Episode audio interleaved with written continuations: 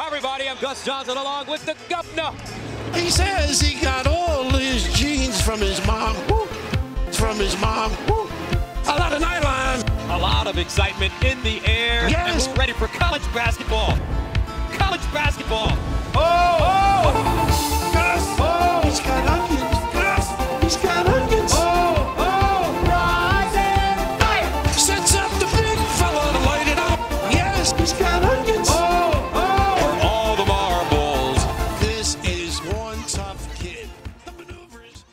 What's up, everybody?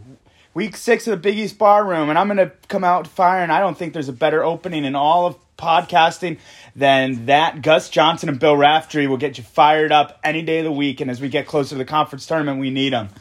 Uh, we're sorry that we missed last week. Valentine's Day took the dub last week. We are 0 1 on Valentine's Day play. Uh, but we're back this week with uh, the games of the games from last week, games coming up. Um, you guys have been awesome interacting with us on Twitter. Discovered DePaul Twitter this week. We'll get into all that. Creighton Twitter. Um, excited for all of that. But first, uh, Ryan, how you doing? Doing well, Ty.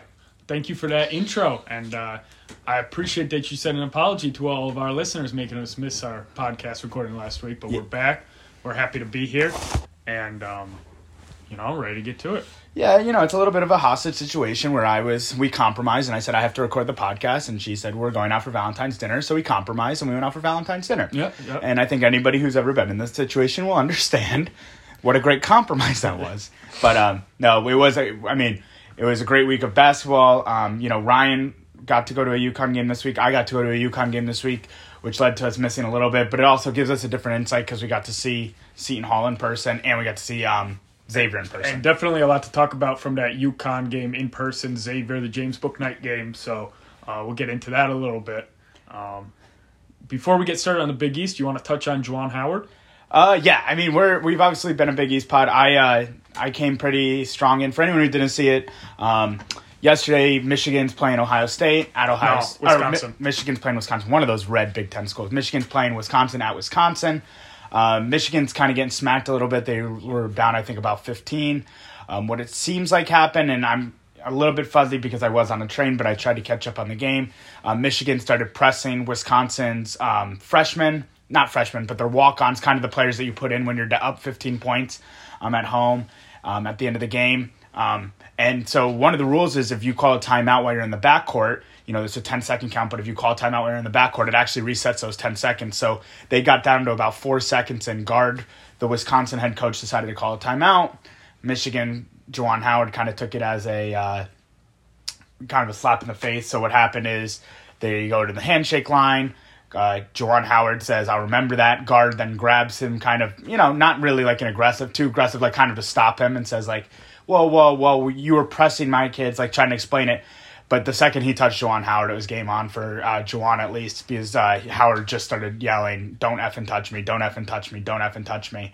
Um, they were eventually broken up, kind of the players, but then it looks like an assistant coach runs in um, while the players are separating all of them, and Juwan reached over and kind of open hand smacked the assistant coach upside the head. And then things got really ugly from there. You had Um, Yeah. players throwing Diabate's just Diabate looked like he was one of those Rock'em Sock'em robots. He was just like boom, boom, boom, boom, boom. Just out of control. Um, Terrance Williams was throwing a lot of punches. There was a backup player for Wisconsin. I think his name's Neath, who Yeah. dived into the pile. So it's not all Michigan. Oh, It's yeah. not the only troublemakers in the Yeah, situation. and- but it, it got really out of control, and Juwan Howard um, pretty much let it off. Yeah, I, I mean, we talked about it a little bit yesterday, but we haven't really deep dived into. it. My whole thing was I don't think Greg Gard should have ever touched Juwan Howard, and but uh, and I think that Greg Gard should get a one game suspension for putting his hands on. He did tell, he did basically stop Juwan Howard from keeping it moving. I think if he doesn't touch him, Juwan Howard kind of just has a lack of sportsmanship moment where he either gives him a kind of a high five as he walks past without looking at him, or just avoids his hand.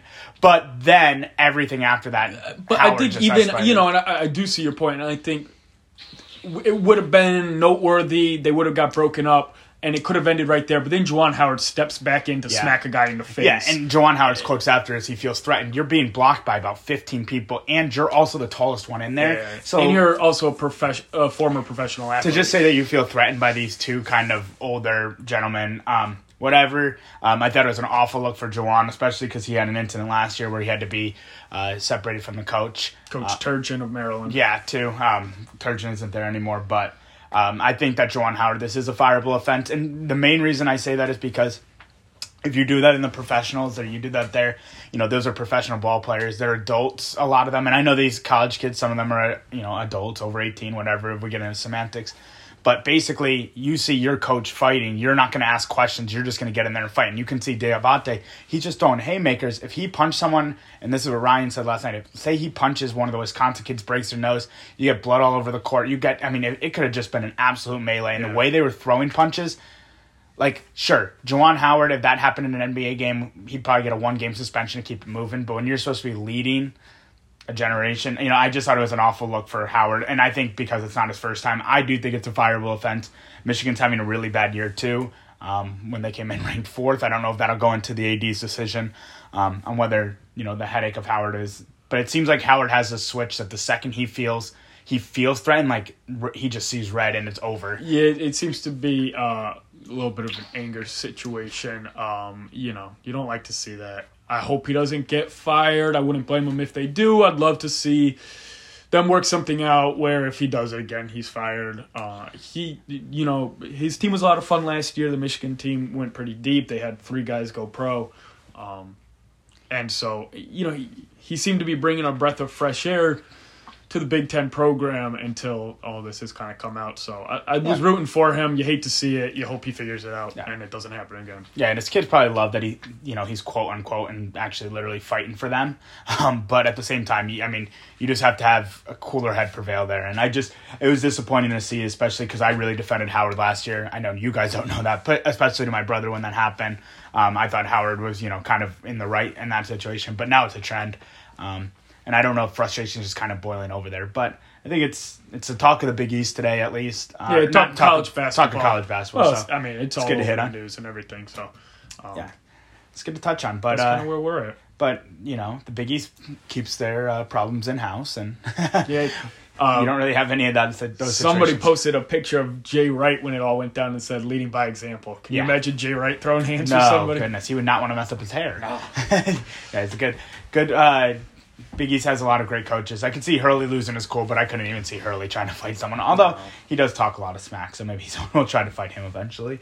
But uh, yeah, so let's go into the clean, well played, nice Big East conference that really has to show the Big Ten what's up. Oh yeah. So let's go over the week that was for college basketball. All right, let's start off Monday night. Creighton defeats Georgetown 88-77. Alex O'Connell goes for 27 points and 5 assists. Ryan Hawkins another double-double, 14 points, 12 rebounds. Aminu Mohammed for Georgetown, 27 points, 10 rebounds, and Dante Harris, 23 points, 2 assists in the losing effort. Tuesday, the day after Valentine's Day, we get maybe the game, one of the more anticipated games of the year. You have Villanova going to the dunk to play Providence. Villanova escapes with a win 89 84. It was a really well played game. Villanova, for, for Villanova, Gillespie has kind of, I mean, we could talk about this later, but he cemented what I think is a player of the year resume with 33 points. Justin Moore was really great in the first half, 19 points and 10 rebounds. Slater added in 13. For Providence, Nate Watson had 20, although they went away from him in the second half. AJ Reeves with 16 and Jared Bynum with chipped in 18 off the bench. Uh, Nova escapes with a win. Later that night, Butler defeats DePaul 73-71. Simas Lukosius goes for 19 points, 4 rebounds. Chuck Harris, 18 points and 5 rebounds. For DePaul, David Jones, 17 points, 4 assists, and Brandon Johnson, 10 points, 9 rebounds, but it wasn't enough. On Wednesday, the Johnnies visited Xavier. Johnnies come away with a win 86-73 for St. John's. A good sign again still. Julian Champagnie with 27 points. Seth Smith had 13 and Aaron Wheeler added 11 and 8. For Xavier, Jack Nunge had 22 points and 7 boards. Paul Scruggs chipped in 16 in the losing effort. Later that night, Marquette defeats Georgetown 77-66. Cam Jones, the freshman, goes for 19 points on 5 of 10 from 3. Uh, Justin Lewis chips in 13 points, 8 rebounds. For the Hoyas, Aminu Mohammed goes for 13 points and 17 rebounds. Dante Harris, 14 points, 5 assists. In the late game on Wednesday, Seton Hall visited UConn. UConn wins 70 to 65. Seton Hall had Jared Rhoden with 14, Kadary Richmond with 13, and Jamir Harris with 15 points. For UConn, the same three that you'll hear about all season. Adama Sanogo with 20 and 16, Tyrese Martin with 16 and 10, and RJ Cole added 16 points as UConn gets a big win at home. Moving to Thursday night, the standalone game, Creighton defeats DePaul 71 to 59. Ryan Hawkins, 25 points, 11 rebounds. Ryan Nembhard, 19 points, 6 assists. Javon Freeman Liberty goes for 18 points and 13 rebounds, and Jalen Terry 18.6 rebounds. Friday, you got the standalone game on Friday was Butler going to play the Johnnies at St. John's. This was an old fashioned whooping. Butler wins or Butler loses 57 to 91. For Butler, the only note I have is Taylor had 19 points. For St. John's, Aaron Wheeler with 16 points, Julian Champagnie with 31 points, and Posh Alexander had 13 points and 10 assists in the big win for the Johnnies. Saturday afternoon, UConn defeats Xavier 72 61. Uh, UConn had 16 points, 3 assists from RJ Cole, 16 points from Tyler Polley. For Xavier, Adam Kunkel puts up 15 points, and Nunge goes for 11 and 7. Not enough. Uh, a little bit later in the evening, Villanova had a scare. Villanova beats Georgetown 74 66 at home. For Georgetown, Harris had 16 points and carry with 24. For Villanova, 19 from Justin Moore, 10 from Eric Dixon, and 11 from Brandon Slater, as Villanova does survive the upset bid. And the late game, Seton Hall defeats DePaul 66 64 in what was a really good game right down to the end. Jared Rhoden goes for 18 points and 18 rebounds. Kadary Richmond, 11 points, 5 assists. On the other side, Javon Freeman Liberty is back in action with 22 points, 4 assists. And as always, I can't say the name, Courvoisier McCauley, 13 points, 11 rebounds. Uh, the next day, Saturday, we Sunday. had what? Sunday. Sunday, I'm sorry, Sunday. Providence played Butler, and Providence escapes to the win 71 70. All they do is win. Providence had got 22 from Nate Watson, 15 and 11 from Noah Horchler. Jared Bynum added in 18 points in his return to the starting lineup. For Butler, Harris had 17, Aaron Thompson was 16, and Bo Hodges with 13. On the end of the game, Aaron Thompson, at the end of regulation, Aaron Thompson had a chance to win it. Noah Horchler jumped up and blocked the shot, forcing overtime where Providence was able to win the game. In the last game of the week, Creighton defeats Marquette 83 82. Ryan Kalkbrenner goes for 21.7 rebounds. Ryan Nembhard was fantastic, 18 points, 5 assists. Darryl Morsell was great for the Golden Eagles, 23 points, 2 assists. And Cam Jones was hot again with 18 points on 4 of 6 from deep. All right, Tyler, with all that said, who's your first stock up of the week? Um, I'm gonna take Creighton as my first stock up of the week. Um, they are, I affectionately will call them now the Fighting Ryans, um, because Ryan Kalkbrenner, Ryan Hawkins, and Ryan Nembhard. Um, I think that one of the things that was cemented this week is Ryan Nembhard is the freshman of the year, while Aminu Mohammed might end up with a better stat line um, in terms of he's going to be close to a double double almost with his stat line. But Ryan Nembhard is leading a Creighton team um, in ways as a point guard that no one expected. Creighton was picked to finish seventh or eighth in the Big East at the beginning of the year, and now they're third. Um, they do get two wins this week. Um, three wins this week. They beat Georgetown and Paul, which is kind of just taking care of business. But then they do beat Marquette, um, which is a big game, and they you know they were able to pull it out. Um, Ryan Kalkbrenner continues to be kind of you know a force inside. He had 21 points in the win against uh, Marquette. Ryan Hawkins continues to be a complete revelation. I mean, he is. Uh, I think we would both right now put him on our all conference first team.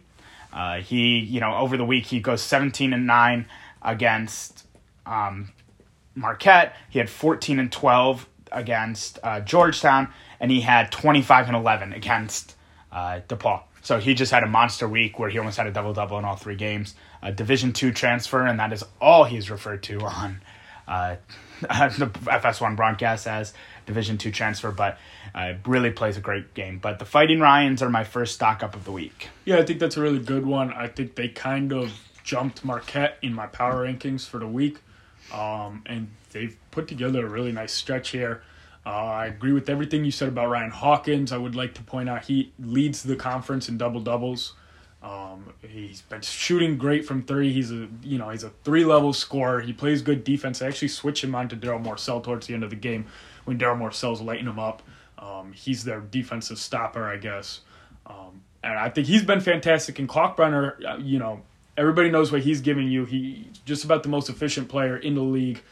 He leads the conference in offensive rebounds, and a lot of their defensive strategy revolves around him. And then Ryan Nembhard, um, you know what he's doing as a freshman uh, with this level of competition. Uh, you know, you mentioned Aminu Mohammed, but Ryan Nembhard's so much more efficient than Mohammed, and, and he has to be. And his team's not 0 16. Exactly. Main main main problem that I have with that is that his team is 0 16. you know, Mohammed's going to take so many shots because they got nobody else on the team to take them. Ryan Nembhard Yeah. is doing this at a very high level with not, you know, with at a very high efficiency rate. Uh, he does have a little too many turnovers if you look, but yeah. you know he's a freshman and he's he's not playing like a freshman right now. So I, I agree with that take. I do think he's the freshman of the year. I don't think it's particularly close. The Fighting Ryans and Alex O'Connell. Great Yeah. team name. Alex O'Connell, Arthur Terrible. Kaluma was uh, hurt for part of this week, at least against the Marquette game. Arthur Kaluma's a little underrated. His physicality is really notable um, for a freshman, also. And Trey Alexander coming off the bench, and then you're not going to mention the the last play of the game. Um, I just saw you watching it. Righty Andro Kelishvili. Oh yeah, comp- and makes Darryl Morsell step on the line, comes down and hits two free throws after two. I, you know, Creighton just plays hard, and I don't think Greg McDermott gets enough credit um, for what he's doing. I think we all kind of fell in love with the Shaka Smart Ed Cooley debate, which is not really a debate anymore.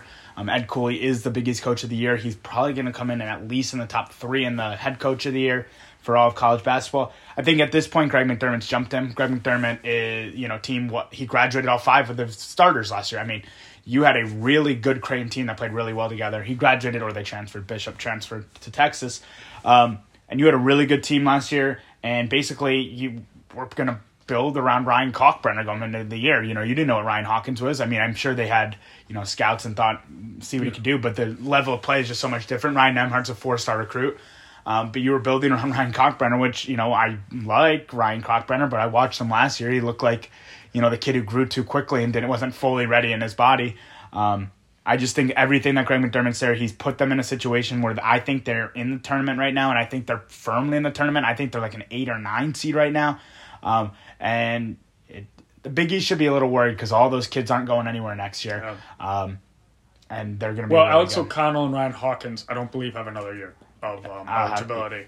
But uh, obviously, you keep Nembhard, Alexander, Kaluma, and Kalkbrenner. That's not a bad four. And then I don't know who, they fill it out and with. Greg McDermott's going to be their head coach, so yeah. so. And, uh, you know, I also want to point out Greg McDermott is very famous for his let it fly three point. Um, they're one of the worst three point shooting teams in the conference, and he's still making it work. So, uh, you know, not only is he a fantastic coach, but he's figuring out how to make it work with different personnel than he's used to. So, That's my stock up, and who is yours? So my first stock up is going to be Coach Mike Anderson of St. John's. Um, gonna make some Johnny's fans mad.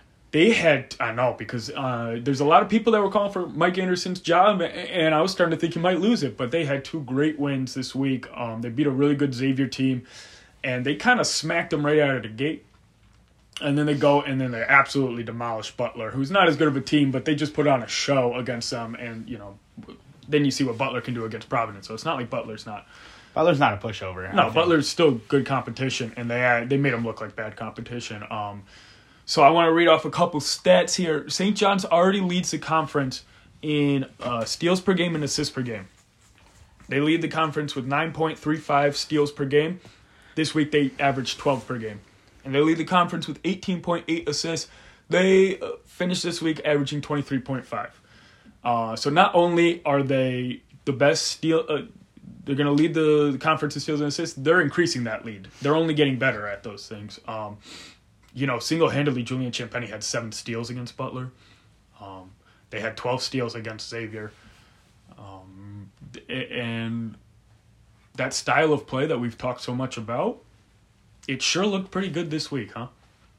Yeah, I mean, and when it works, it works. And now they have a three-headed monster. I mean, their three-headed monster goes up against anyone with Champagnie and the way Aaron Wheeler's playing right now. Again, we I just can't say enough great things about him. Watched him at Purdue last year. Was not the same player this kid is shooting with. Incredible confidence. Every time he raises up, you feel like it's going to go in. Um, then the heartbeat of that team is healthy again, and that's Posh Alexander.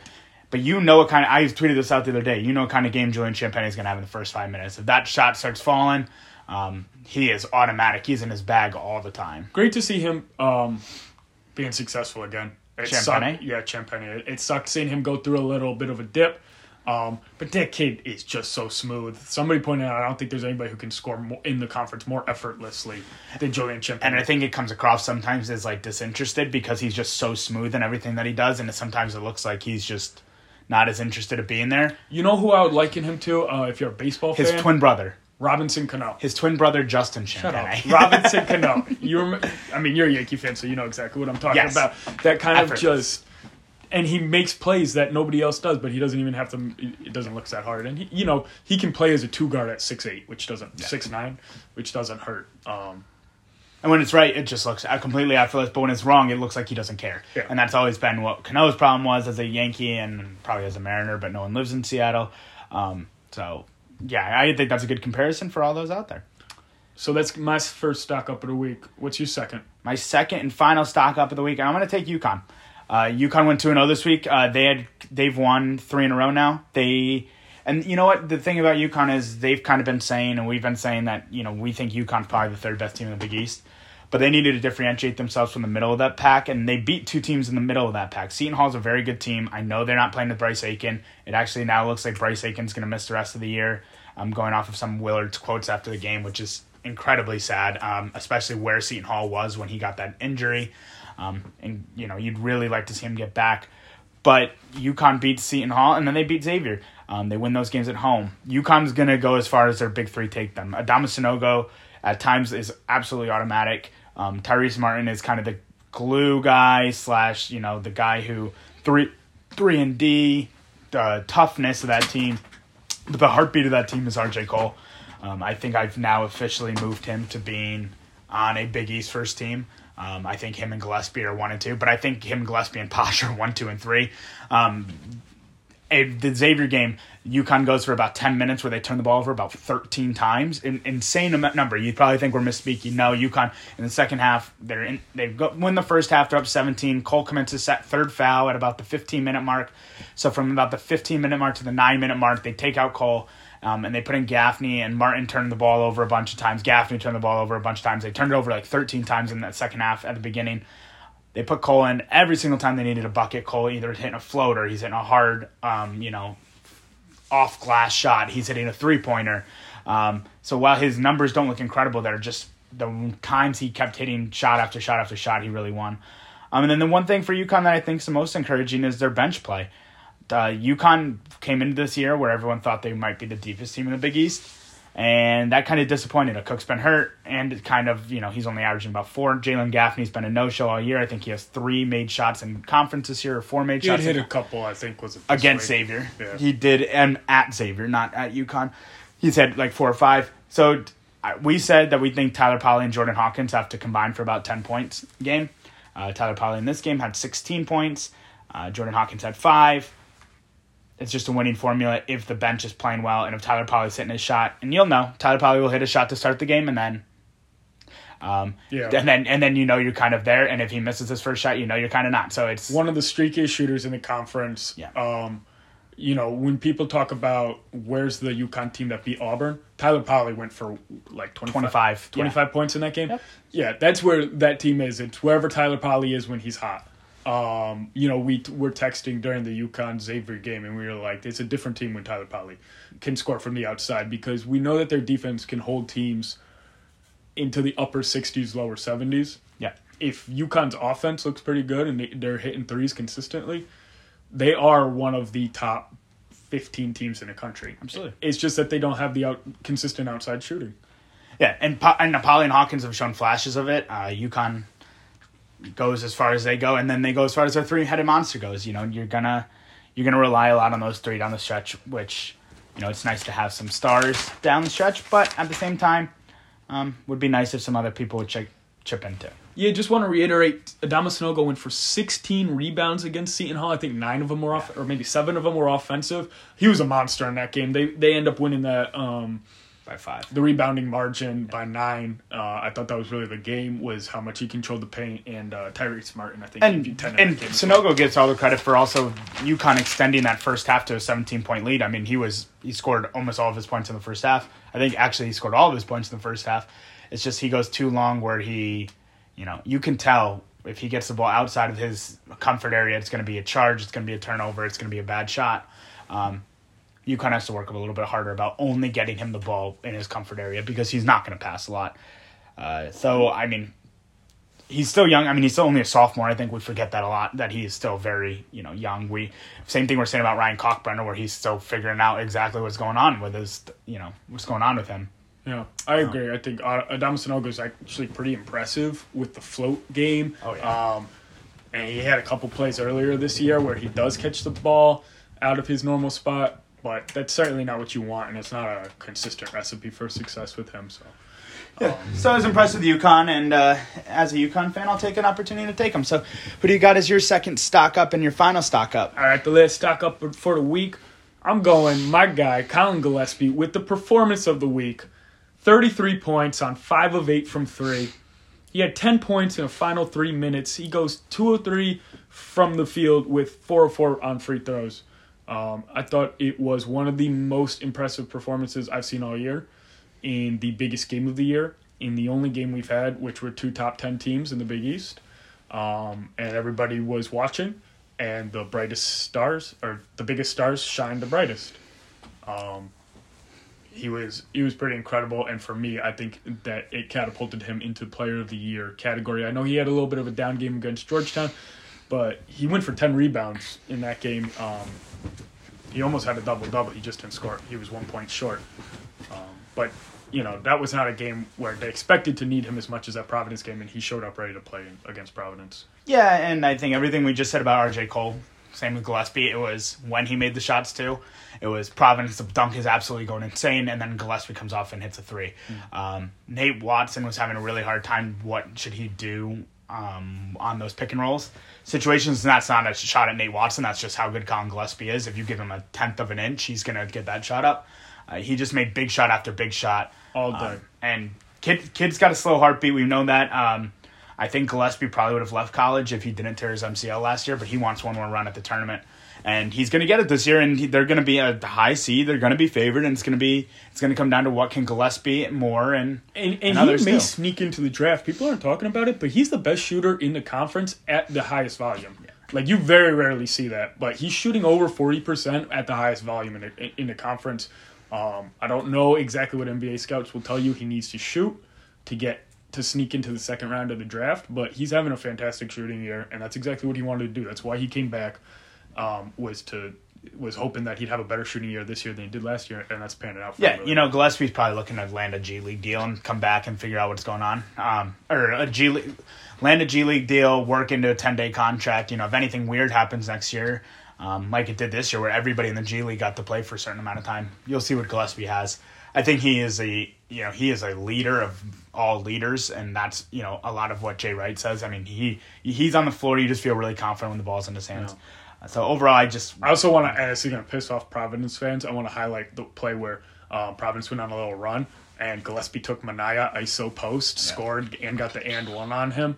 Uh, possible defensive player of the year. Collin Gillespie just he senses the moment. He knows what he has to do, and there's nobody I'd rather have on my team in that moment in the conference than Collin Gillespie. Yeah. He, he's just he's proven it so many times.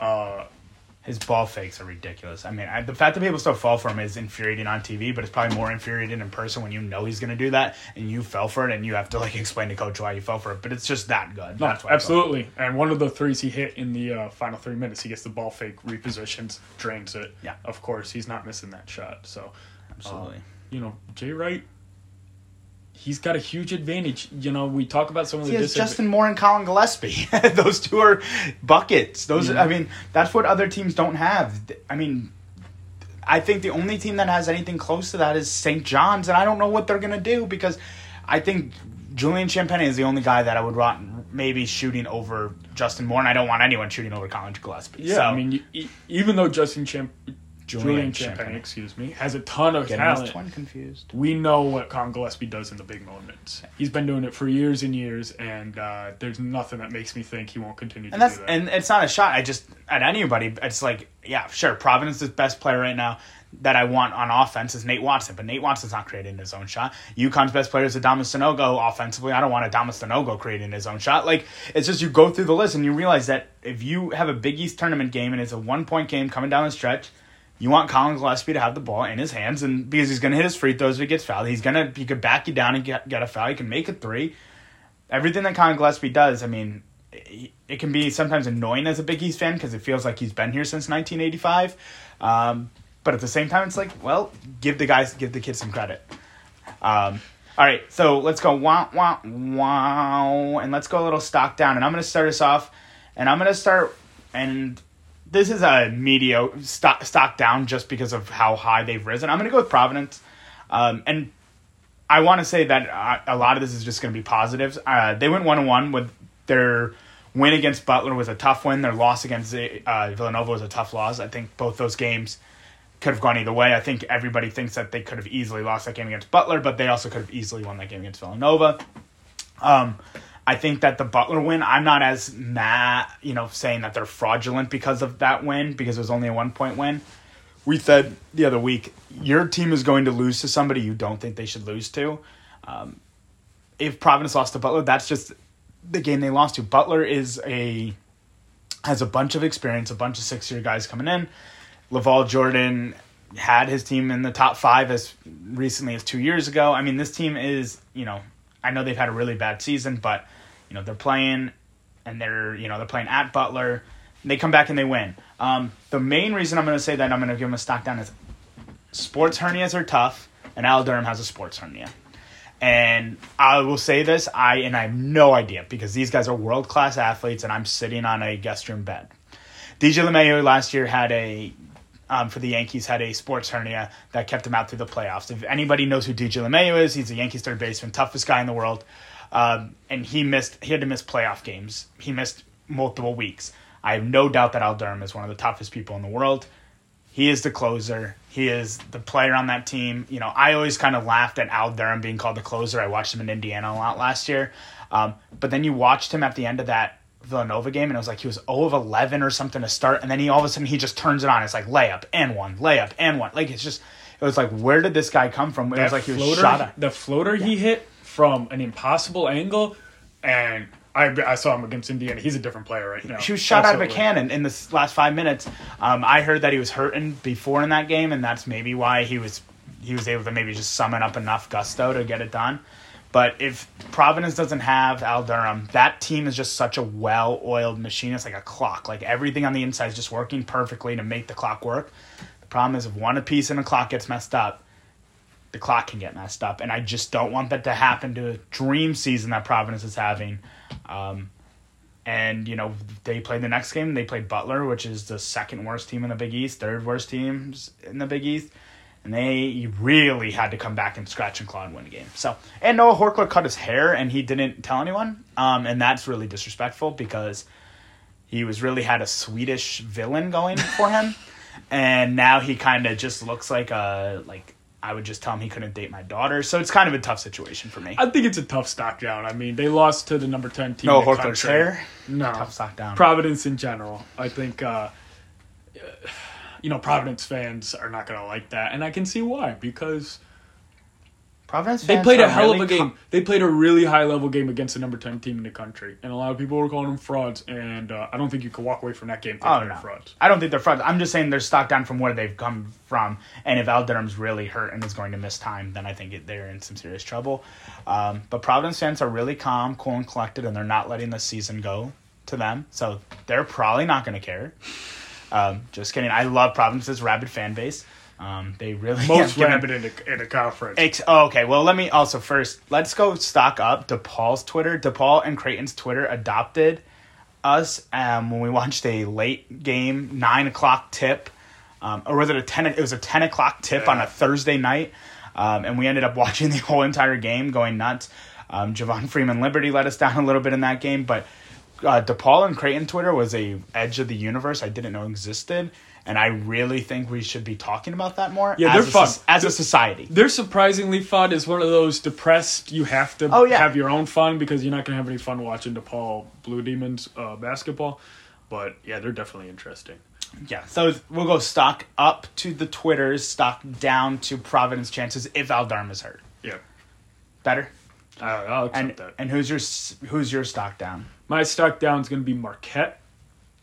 Um, Marquette's having a little bit of trouble here after we really sang their praises and we absolutely loved what Shaka Smart was doing out there. We're not rooting against them, but they've lost three of their last four. Their one win was against Georgetown, I believe, earlier this week. Um, and then they lose to Creighton in the rematch that they had all wanted after Alex O'Connell hits that crazy shot at the end of um, at the end of regular time eh, on New Year's Day, so they get the rematch they want, and they end up losing. Um, what really stuck out to me was their defense was pretty poor, uh, and, and that's kind of where they had been hanging. They've given up hat. 80 points in all three of their losses. It's kind of where they were hanging their hat, and they gave up 83 points to Creighton, who are a good offensive team, but by no means high powered. Um, They gave up 85 to Butler. yeah. um, you know, they gave up 10 points in the final four minutes in that game. They had the lead. I think they had a four point lead. Uh, in the final four minutes, they gave up 10 points there. Um, and I'll also point out that, you know, outside of Darryl Morsell, the rest of Marquette kind of didn't show up. They get 11 points from Justin Lewis. That's the most. Um, Darryl Morsell was fantastic in that game, and it's really hard to blame Darryl Morsell for the loss because, uh, you know, he obviously in the last play we already touched on Andro Kalashvili getting the stop, but up till that point, Morsell had been the only reason they were in the game. Um, but you know, Shaka Smart, did he peak too early? Uh, he had those guys playing their asses off. Are they a little exhausted? Are they a little burnt out?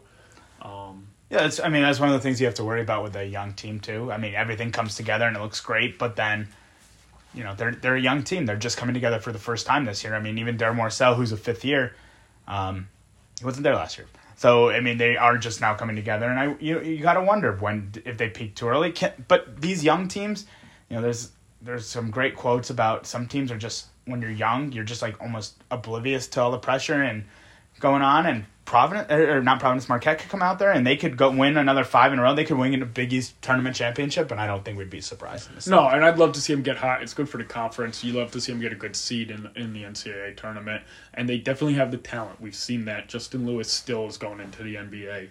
As far as I'm concerned, uh, Darryl Morsell, everybody knows. Anybody who listens to this knows how much I love watching him play basketball. Um, so they could get hot, and this is me rooting for them, and hopefully they won't be on my stock down next week. No. And my final stock down is I'm going to take Xavier as my last stock down. Um, they kind of had a week where they just came off being ranked. They get two bad losses. Um, not two bad losses. They get a bad loss to St. John's, um, although St. John's is peaking in the other direction. Um, it ends up, and then they lose to UConn. Uh, one of the things that struck me, I, I obviously watched the UConn game, the different intensity. It looked like Jack Nunge just didn't play the same way he had been playing. It looked like a lot of his post moves, he was looking to get fouled. Um, a lot of the time, I don't know where Paul Scruggs is anymore. I thought Paul Scruggs was one of the best players. If you had asked me going into the season if Paul Scruggs was a like player of the year contender in the Big East, I would have said yes. And now we're looking at like where has he been over the last like few games? Um, Freemantle shot from everybody it looks like on Twitter is something that you don't want to talk about. Um, it looks like he just you know he misses a lot of jump shots, and I don't want to rag on him too much. But you know let's let's look at. I want to go back to Scruggs for a second because one because I just got the stats up, so that's huge. Um, but against UConn, he scored three points and had four turnovers. in a road game with your senior on the floor, who is tough as nails, you can't you can't have a performance where you take seven shots and only make one and play thirty two minutes. I mean, at that point, you're a net negative player. Um, Yes, so- both uh, Freemantle and Scruggs finished the game net uh, minus in box plus minutes. Um, you know, I tweeted out after the game, you're not going to win a lot of games going 6 of 22 between the two of them for 13 points. That's not a winning formula for Xavier. Uh, I agree with you. Jack Nunge was not as good. Uh, he only took two three point shots. He had kind of killed UConn. and he hit one at the end of like garbage time three, Yeah. like as when they were up like So he was Oh, 0 of 1 up until that point. yeah. Um, and he kind of killed UConn in their first meeting with a pick and pop action. So I was surprised. And they got him a few times. He slipped a screen and dunked it. He had, I mean, he had two dunks at the beginning of that game where Yeah. I thought he was in, in for another big one, but just never materialized. So, you know, Xavier kind of has played themselves onto the right side of the bubble and pretty safe on the right side of the bubble. Like, but I mean, things could get ugly here quick if they lose. You know, three of their last four or two of their last th- four. Like, we could be looking at a team that's closer to the bubble than I think. They have four games left. They play Providence, definitely a losable game. They play Seton Hall, definitely a losable game. They play St. John's, definitely a losable game. I think they probably got to win two games. Um, they're going to beat Georgetown the last game of the season to complete the 0 20 season for Georgetown, which is huge for all of us. Um, I think then they have to beat either St. John's, Seton Hall, or Providence. They can go one and What what are they over their last five games? they are one and four. and they've got five more, Uh, four more. four more. Yeah. So I was talking to somebody on Twitter, and You uh, were tweeting at someone on Twitter. I was talking. We told you not to Hey. do that anymore. They said all they have to do is beat Troy Chandler. I have a hard time thinking that the committee puts in a team that has gone two and seven over the last nine. Yeah, I mean their last. I mean they beat UConn, um, which is a quality win. Their backs are against the Beat wall. Ohio State. Uh, but I mean, we're talking about a team that over the last one, two, three, four, five, six, seven, eight has lost one, two, three, four, five games, three and five over the last eight, and that's in Big East play. You're playing at the Dunk in Providence. I mean, that's that's in a raucous environment. I mean, it's just. And I they- think you got to beat Seton Hall or St. John's if they lose to Providence. I think you just win one of those. Yeah, happy and you move it. They on. need Nate Johnson back. Um, that was one of my takeaways from the St. John's game is that their spacing is so much worse without Nate Johnson, who you know that defender kind of can't cheat off of him, but versus Dwon Odom, who you know is a lot of fun to watch, but he has no outside shot and he knows that if he catches the ball behind the three point line open, he runs in five ten feet. Yeah. Um, so Nate Johnson is such an underrated piece out there, and I hope that they get them back, and I hope that Xavier gets rolling. Yep. So who's your final stock down? My final. I'm not going to say stock down. I'm going to say stock concerned, Stock concerned. and that's uh, Seton Hall. And it, you know we've been concerned about them for a while now. I don't think it's fair to say that they're stock down this week after losing to UConn on the road, and then they pull it off against DePaul in a kind of a must-win game for them. The ugly game. Yes, it It was. wasn't fun. Um, I think that, like you alluded to earlier, the fact that we now kind of know that Bryce Aiken's not coming back is pretty concerning for Seton Hall. Um, when I watch them play, I really feel like they're missing a shooter. Is their biggest problem. They're really good at getting penetration, collapsing the defense. They dish out to a guy like Alexis Yetna, who's not shooting very well at all. And I love Alexis Yetna, but he's he's not shooting from three very well. He started off the season shooting better, and, and that's kind of faded away. Jared Rhoden's not shooting from three very well. I think he's shooting below 30%. Um, Kadary Richmond's not shooting very well from three. So I think the fact that they're not going to get Bryce Aiken back, who's obviously a pretty darn good shooter, I don't know if he's one of the best in the conference, but he at least, you know, he hits his open shots pretty consistently. Um, I think the Seton Hall's kind of struggling right now. Jared Rhoden had to go for 18 points and 18 rebounds to pull it off against DePaul. That was huge. He's got a killer's instinct and he will take them pretty far, but I'm not sure that they will be able to have as much success as they were hoping without Bryce Aiken coming back. Yeah, and I'm on uh, Big E's or the bracket matrix, and it looks like everyone has Seton Hall in it. It's about an eight or nine. But again, that I mean that stuff just changes so quickly, especially in the Big East, because you could you're gonna play four more games probably, and there's a chance that you don't you know you could go one and three uh, in a very tough stretch, and that's just not to be good enough. Um, they are lucky that they have the rest of their they face Butler and Georgetown, but Butler just proved what a hard out it can be. But then they have Xavier and Creighton, and Xavier's going to be playing for that game for all their life. Um, I've been saying all year, just tread water until Bryce Aiken comes back, and I don't know what what happens now without Bryce, um, which is it's just devastating because I thought he was, you know, playing for. I thought he was like second team All Big East when he got hurt. Yeah, he had been playing excellently, and he was actually just getting better and better as he, he came out. He was starting finally. He didn't start the season um, in the starting rotation. Um, so they got to kind of figure it out. I would say actually kind of the opposite on Kadary Richmond. He seems to be stuck up. He's cut Oh, yeah. out the turnovers a lot. His assists are way up. Um, he actually was a pretty bright spot against UConn, in my opinion. That ISO post play that they're running with him, that they're in with him against DePaul as well, is one of the best plays they run. But of course, the problem is he runs ISO post, collapse, forces the double. He passes out to a guy who can't shoot. Yeah. And I, you know, I wonder sometimes when a player is hurt, you know, we saw last year with Bouknight, you kind of, kind of just said, we're not going to change our identity. We're just kind of waiting for Bouknight to come back. I wonder if now kind of a blessing that you know Aiken's going to be out for the rest of the year because at least you know for sure and you're not going to have to worry about it anymore. Um, and it's not that cloud looming over your head at all times. Uh, will he come back? What should we be doing? Because now Kadary Richmond is the point guard. He is a starting point guard. He is kind of the backup point guard too. Um, so you got to just kind of figure it out, and you got to. There's there's no one coming to save you anymore. Yeah. and that's kind of it's different when you know that. I think. I'd love to see Jamir Harris get more run. This is not the first time I've said that. He looked electric against UConn at Automatic three pointer. Um, he talks a lot of junk and brings a little energy to the his He team. backs it up. Um, yeah. Um, I'd love to see him get run at the two at points with Kadary on the on the court. I don't know how much they're playing those two together. I don't have that in front of me. Um, but he he's been a nice piece for them, and he seems to kind of plug in one of the holes that we're all noticing. Um, all right. All right, so that's it for stock up, stock down this week. All right, Ty, you gonna look at the week that's coming up? Yep. So we'll run through it quick. Tuesday, UConn plays Villanova. Villanova traveling to UConn.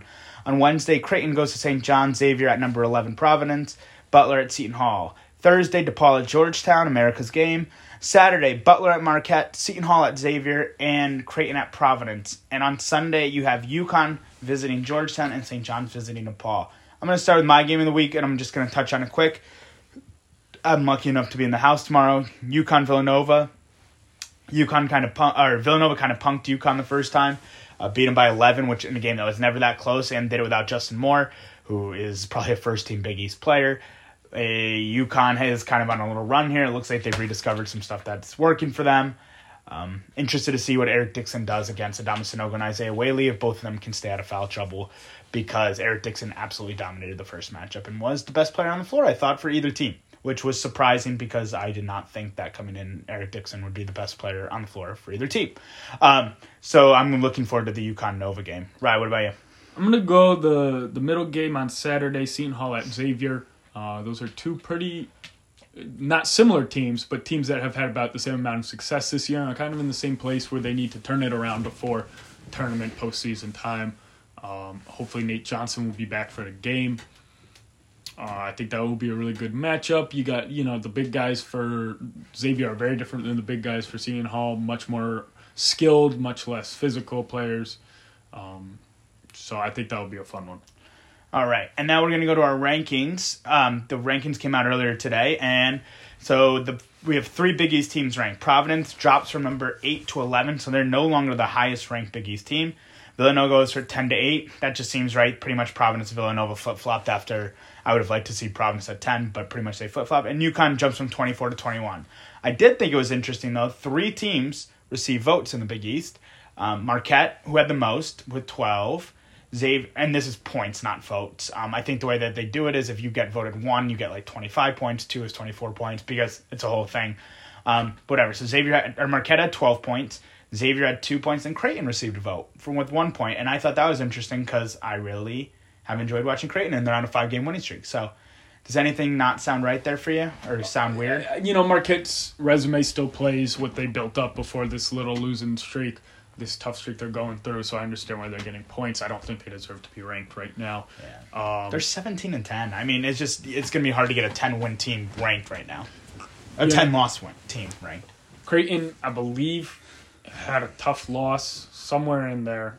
Um, you can check me on that, but the, the They've won five in a row. I mean, they're on fire right now. I think some of it's just expectations. I'm coming into the year. You know, they've they haven't had terrible losses. They lost to Iowa State when they were ranked 19th. They lost to Colorado State, who became ranked right after. They lost to Villanova. They lost to Xavier. They have a loss to Butler, and that's pretty much their worst loss of the year. Um, I think that it's more expectations. People kind of didn't expect them to be good. So unless they ran away with that stuff like perfect. Providence, That makes perfect sense for Creighton because they have three freshmen. It Yeah. makes a lot of sense that Fighting they're getting better as the season goes on. So um, I wouldn't be surprised if they have a good week for them to be ranked at the end of the week. I hope so. They're you know right now the matrix that I'm looking at has um, Creighton averaging out to be an 11 seed. A lot of people don't have them in or have them as the last team in. Um, I don't know when this was updated. If it was updated, it says updated on February 19th, so not updated after the Marquette win. They're on the right side of the bubble, in my opinion. They're pretty firmly in. I think right now, not a last four in, probably the next four in before that um, type of situation. So, you know, you hope that Creighton gets a few wins this week because it just, it, again, it continues to make the conference look bit better. Um, if they can go in and beat St. John's um, and play a good game against Providence, I think that would make the conference really uh, continue to stand out as a seven bid league. Um, I did want to kind of get into. We got a few things from people t- this week, which is great. By the way, send everything you can our way. We love hearing from you guys.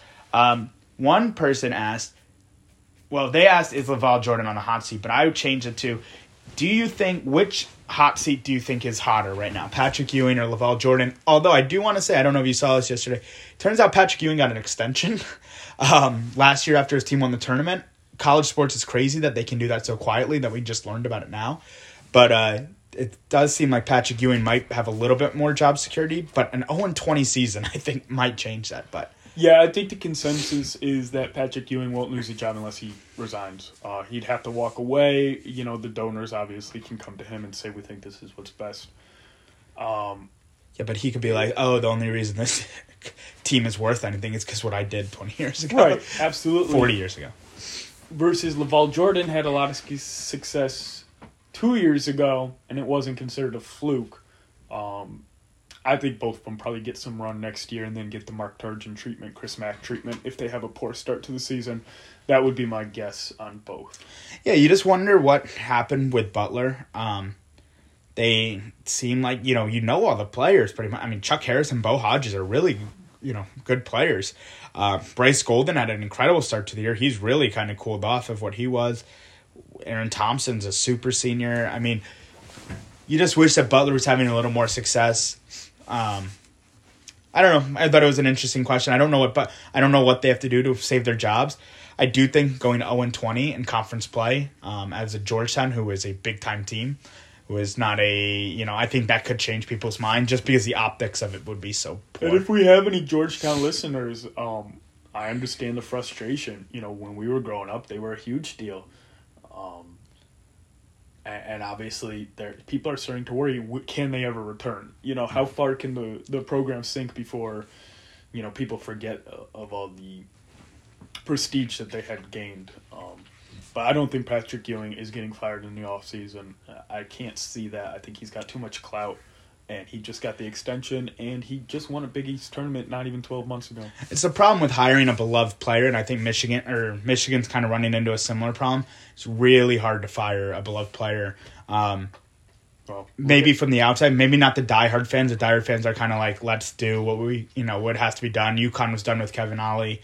Um, Kevin Ollie wasn't obviously the same clout, but you know, it also you're you're ruining one thing. You're ruining either what Patrick Ewing did in the '80s, and kind of you know you're skewing that a little bit. Well, you'd love to see him figure out a way to part ways in a way not similar to the way UConn and Ollie did.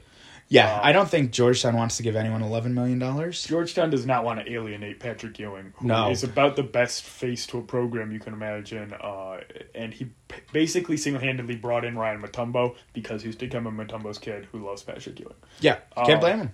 Patrick Ewing has no trouble recruiting, and I've made this point before. Um, you look, he got the only five star recruit of the year this year.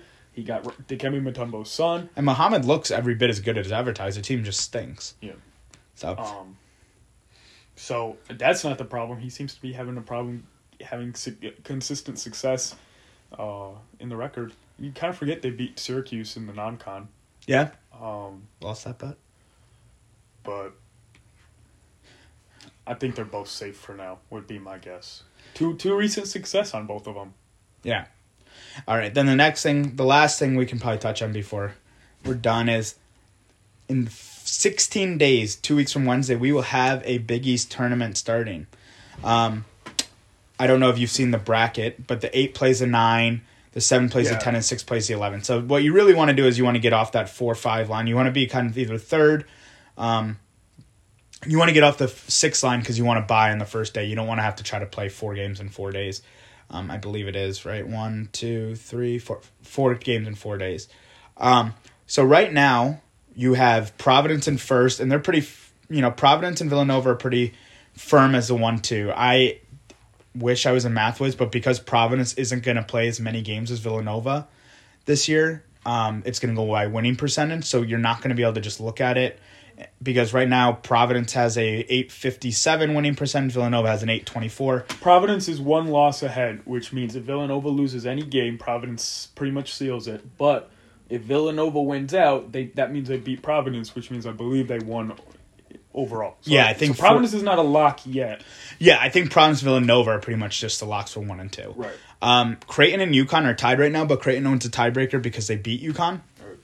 Um, if UConn beats Creighton coming up, it will go down to conference play record, I believe. um, not conference play record, overall record, I believe, and UConn has a better record. Um, I you somebody can fact check me on that. I could be totally off, but I would say that right now UConn has the inside track to. Well, both teams have the inside track for the three seed. Whoever wins that UConn Creighton game, but UConn also plays DePaul and Georgetown. They'll both get buys. Yes, they both get buys, but you would like to avoid that four five game, whoever you are, because you don't want to play. You'd like to play one of the teams that has to play the first time, who's playing the second.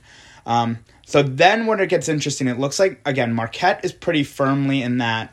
You know, they're a game and a half up on Seton Hall, St. John's, Xavier. So right now, if I had to guess, I'd say Providence is a one, Villanova is a two.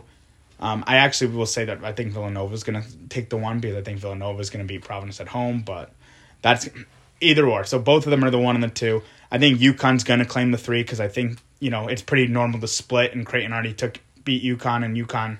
I think that I think it'll just be a split. Uh, UConn will take the three, and then I think it's going to be Creighton and Marquette the four and five. Here's where it gets interesting. You really want the six seed because if you can't get a bye and you're one of these teams, you want to play Georgetown in that first round. Seton Hall, St. John's, and Xavier are all tied for that six seed right now. Who is who's getting that six seed? Well, I don't have the um, schedules in front of me, but if we're going off who's playing the best basketball, St. I'm John's. taking St. John's. And but and they play at Madison Square Garden. And if St. John's gets a six seed and gets to build up momentum by playing Georgetown, like that, I think is best case scenario. If you're one of those seeds that have to play in the first game, obviously because you're playing Georgetown. Um, but second, you start building that momentum and playing the right way. Not St. John's is a streaky team, and if they win that game, then they go and play the worst of the t- or the three seed. That's going to be probably UConn or Creighton. That's going to be. I mean, that would if they could get Creighton, especially because UConn's beat them twice. That would be a really good game too. Then I mean, then they're already in the semifinals. I see a world where St. John's has an opening to make a run to the semifinals in this, and then I wonder if they're on the bubble for the Big East tournament. If the Johnnies are tournament. playing well, I think they could beat anybody in the conference Yeah. because they they completely disrupt your style of play, and it's so hard to institute your style of play against the Johnnies when they're when they're doing their style the correct way. Um, so you know if they speed up Villanova, like Villanova doesn't want to play at the speed that the Johnnies do, so. And not for nothing, every game is must win for the Johnnies right now if they want to go to the NCAA tournament Yeah. they can't lose another game. I don't believe. Um, so they're going to be playing really hard down the stretch here. Seton Hall and Xavier, we believe, have already punched their ticket. So I wonder if that plays at all. Yeah, I mean, and then I mean Xavier. You're probably looking at either Xavier, Seton Hall, or St. John's is going to be the eight, and Butler's probably going to be the nine. That looks pretty much locked in right now. So whichever team play, you know, Seton Hall, St. John's, or Xavier's, it's still a quality team, and they're going to go play the one after that. Um, assuming they beat Butler, that's going to be a really good game too. You're talking about playing probably Villanova or Providence at noon on a Thursday it just seems like a game that I could see Seton Hall stealing. And I mean, you could have so many upsets coming into this tournament um, that I'm just, you know, I think I I don't know. This is where I've landed. I think the final standings are Villanova, Providence, UConn, Creighton, Marquette. Then I'm going to go St. John's, Seton Hall, Xavier, Butler, DePaul, Georgetown.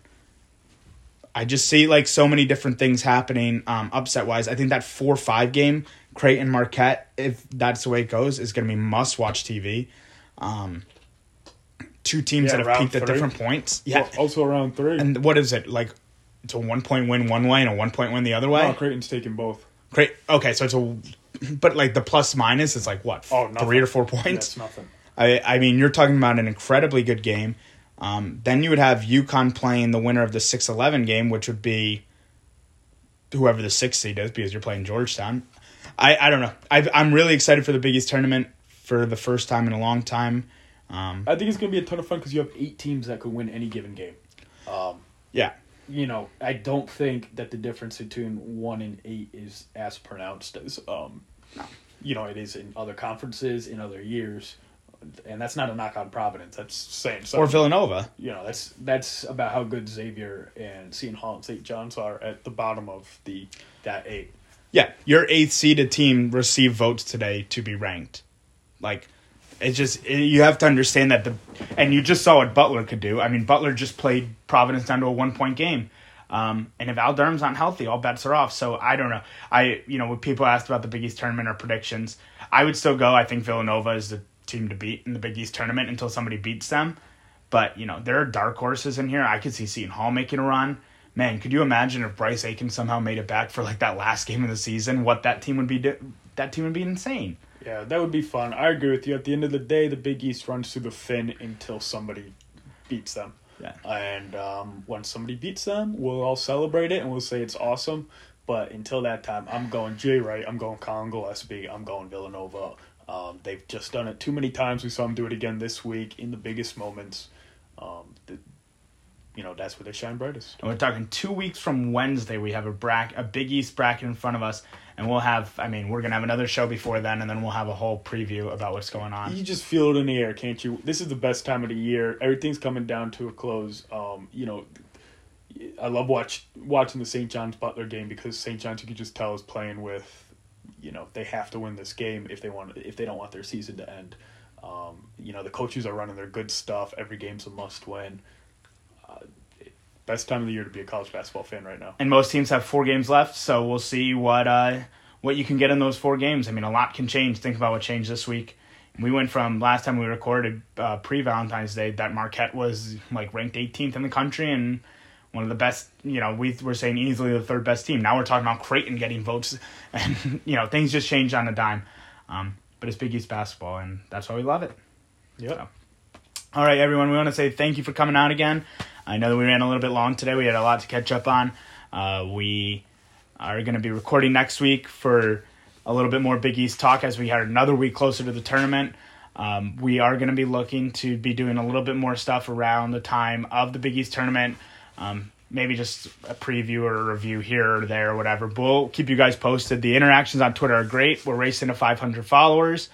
Um, so- Let's talk Big East hoops. Come on, give me some fouls. He owes me a free beer if I win. Big East Barroom. That also goes for me. I had before we started recording. I think I had a four or five follower lead. Had about four seventy eight. But you guys just blew us up in the last few days. I mean, we went from um, both of us are saying thank you. I think two weeks ago for having three hundred followers, and now we're on the cusp of five hundred. And yeah, I, I know that you know Because everybody knows it's the best time of the year to be a college basketball fan. Everybody's starting to lock in.